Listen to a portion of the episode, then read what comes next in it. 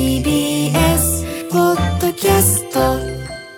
時刻は午後1時になりました。TBS ラジオからお送りしている生活は踊る。改めましてパーソナリティは私ジェーンスーと。TBS アナウンサー宇賀神メグでお送りしています。5回目の水曜日なので小倉弘子アナウンサーはお休みです。今日は宇賀神アナウンサーがパートナーでやっていきました、はい。そしてこの時間から長崎佐賀の NBC ラジオでも放送中ということで長崎と佐賀の皆さん改めまして今日もよろしくお願いします。さあここからは生活の知恵を授かるコーナースーさんこれいいよです。今日のゲストは詳しすぎる園芸店員の栗戸さんです。こんにちは、クリトです。よろしくお願いしよます。ろしくお願いしますさあ栗戸さんなんですがご自宅で100種類以上の観葉植物を育てていらっしゃいますすごいすごいですね。インスタグラムで観葉植物の育て方やお悩みを初心者の方にも分かりやすく解説していて、開始から1年間でフォロワーが10万人超え、現在は15万人以上となっていすます。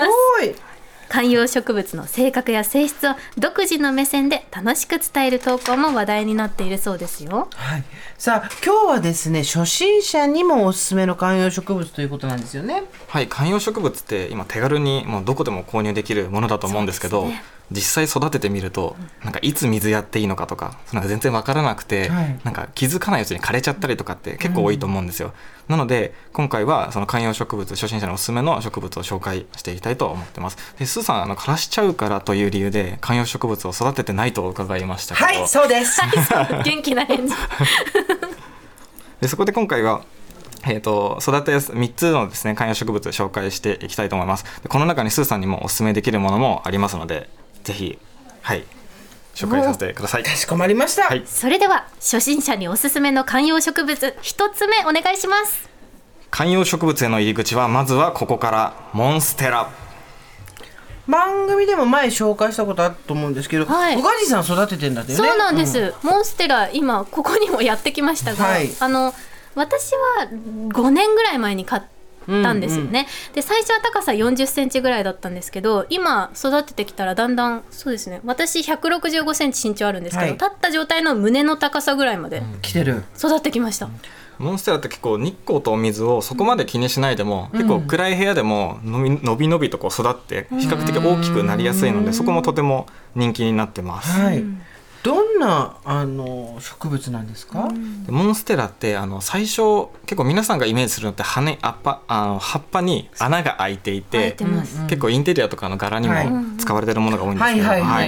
でこれって植物って葉っぱに穴を開けるって光合成ができなくてデメリットみたいになっちゃうんですけど。そうか。はいうん、でモンステラってでもあえて自分で羽穴を開けるんですよ。うんでそれって植物にとって光合成を捨ててまで、この葉っぱの、まあ、光ですね。光を自分の体全体に浴びさせるような役割があったりとか風通しを良くする役割っていうのがあってでこういうところでモンステラの賢さっていうのが、はい、出てくるものになってます。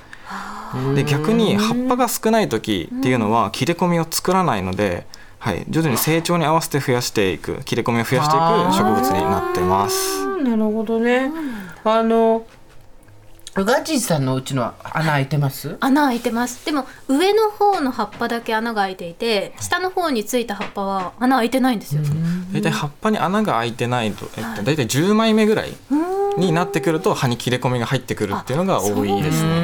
はい、じゃあ上に行くほど開いてる穴が開きやすくなる。はい、へえ、結構モンステラが大きくなるんですよね。はい、もうかなり大きくなって。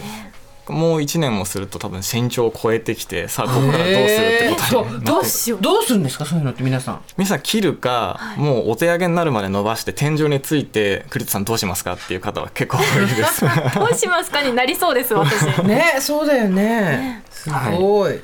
で、えっと、これあと、まあ、モンステラをお持ちってことなんですけどこれモンステラには限らないんですけど、もし観葉植物を最初に購入する時なんですけど、はい。これ1鉢だけで買わずに3鉢いろんな好きな植物ですね。3鉢をはいはい。購入してみてほしいと自分は思ってます。同じ種類の道ではなくていろんなのそれぞれバラバラに。はい。その理由は何ですか？はい、でそうすると置く環境によって成長具合っていうのが結構変わりやすくて、でまた最初からうまくできる人って全然いないので、うん。まあまず3鉢買ってみていただいて、まあ、あこれがダメだったのかなあこれは良かったなっていうのを経験しながら育てていくのがいいかなと思ってます。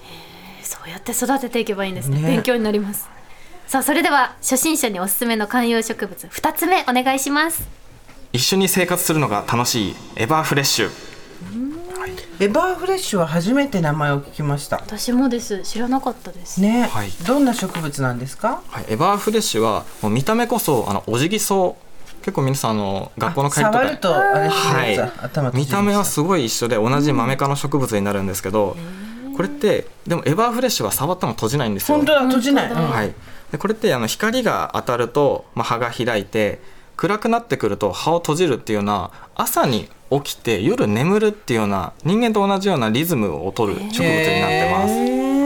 でなので一人暮らしの人でも自分と同じ生活リズムの人がいる感っていうのをこの植物を置くだけで感じることができます。なるほど、はい、で観葉植物と同じ時間ですね共有をしている感じになってなんか置いてあるだけですごい嬉しい気持ちに。いいですはい、ね、でただあの宇賀根さんの早朝の番組をあやってるところがあったのでこれもしかしたら同じリズムで生活するのは難しいかもしれません、確かに。あの私早めに帰ってこないと葉が開いてる状態見られないんそうですよね。悲しいでそしてあのエバーフレッシュなんですけどこれお世話好きの人にもかなりおすすめの植物になってます、っていうのもエバーフレッシュは植物の中でも葉が多くて、体の中の水分っていうのをより消費量ですね。水分が飛びやすい。水分を外に出しやすいっていうんですかね。っていう植物になってるので、水やりする機会っていうのが多いんですよ。はいはい。あの結構植物好きな人ってあの水をやるのが好きとかうん。育ててる感じが好きって方も多いのでそういう方にもすごいぴったりです。でただこれ一個注意点があって、はい。はい。エバーフレッシュ昼間でも葉っぱを閉じるってことがあるんですよ。うん。本当は夜にしか閉じないんですけどね。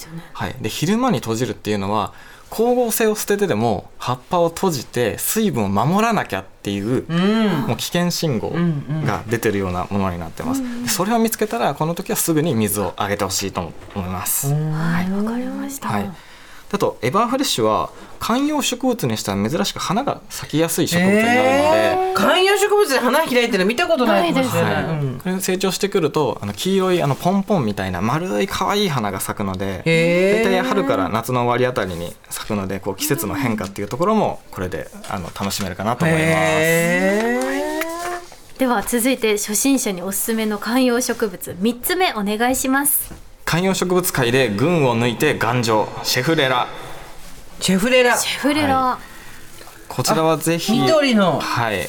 ちっちゃい。ね可愛らしいサイズ感の、こちらぜひスーさんにも育ててみてほしい 観葉植物になるんですけど、これシェフレラはとにかく丈夫でで湿度や乾燥の変化っていうところにも全然対応してくれるので初心者の方でも枯らすことなく安心して育てられる植物かなと思ってます。うん。で最初のうちはまだ柔らかい茎になってるんですけど、はいね。はい。だんだんこれが木質化って言って木っぽい肌っていうかさ木肌になってくるので、はい、樹木らしい立派な姿になっていきます。で逆にその若い柔らかいうちに枝を少し曲げておくと、結構こじゃれた感じのあの幹がくにゃっと曲がった、はい、そういうシェフレラも作ることができます。でシェフレラなんですけど置き場所っていうのをコロコロ変えてしまうのがなんか経験上ちょっとなんか苦手そうな葉っぱが黄色くなっちゃったりとかしやすいのでここに置こうって決めたらどしっと置いてあげて育ててあげるのがいいと思います。うん動かさない方がいいんだ、はい、結構動かすのがストレスになる植物って結構多いので、ん。はそうなんですね。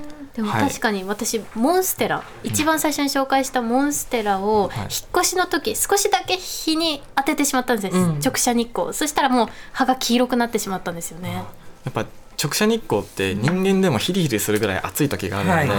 慣れてない植物を外に出すっていうのは、そのなんか日焼け止め塗らずに急に外出たみたいな、もうお肌真っ赤ですよっていうような、うん。そんな風なのと一緒になっちゃうので、はい、なんで光の強さっていうのは気をつけた方がいいですね。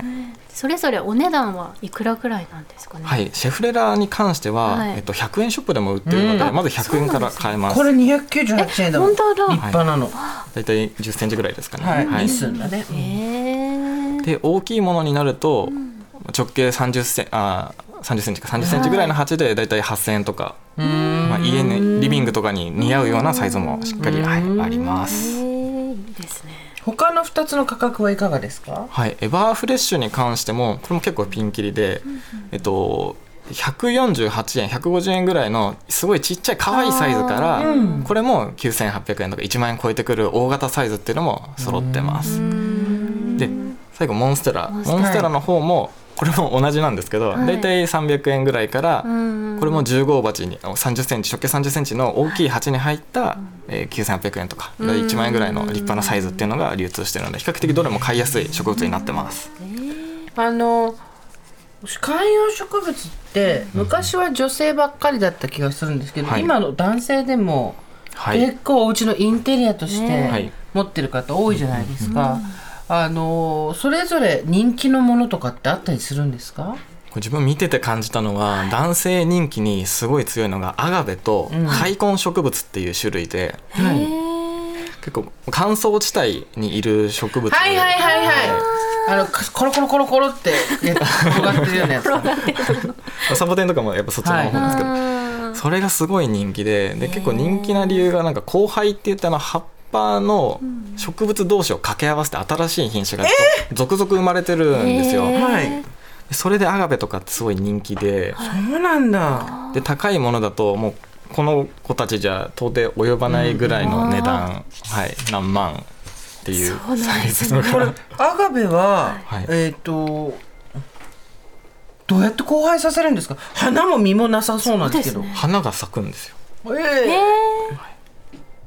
細い鉛筆みたいな花がズズズっとこう空に上がってって、うんうん。ちっちゃい花が咲く、でそれの花粉を例えば全然違うシェフレラの花粉につけたらなんかできるんですか？種族が違うとできないあですかね。同じ種族じゃなきゃダメなんだ。じゃあ同じ開根植物同士とかってことですか？そうですね開根植物。開根植物は交配も進んででもアガベよりはでも進んでないかなっていう印象ははありますね。アガベは何と掛け合わされることが多いんですか？あアガベ同士ですね。品種。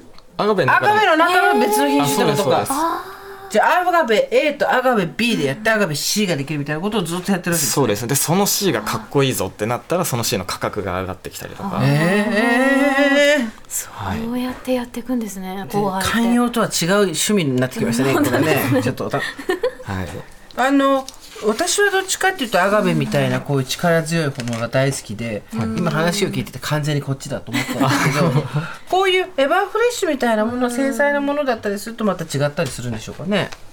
バーフレッシュの繊細なものだと、うんうん、違うああのエバーフレッシュなみたいなものだと女性が好んでたりするんですかね、はいそうですね。葉っぱが綺麗なものが結構女性人気強いなっていうのは感じていて、その他だとアジアンタムっていうあの、んなんてシダ植物っていうんですけど、岩とかにくっつくような植物で葉っぱが柔らかくて薄くて、ふんわりした植物ああ私が苦手なやつだ。これ水はい 水。がすぐ切れるので。あダメだ。全部ダメだ。あじゃあこまめにお水ねつまり性別と関係ないってことが判明しました 関係ないですね。でもやっぱりですねやっぱりそのお家がどんな部屋に住んでるかによってお置い置いてバシッとくるのも変わりますよね。そうですね。日当たりが悪いところだとやっぱり育ちにくい植物、枯れやすくなっちゃったりする子っていうのはやっぱりいるので、うん。うん。はい。一番一番おすすめというか、まあ、最初に買うんだったら値段とか育てやすさのバランスから考えたらどれだよって言ったらどれになります？いやこれは宇賀神さん持ってるモンステラはやっぱそうなんだ、はい、なんか初心者にもおすすめって書いてあってそうなん買ですったんですよ。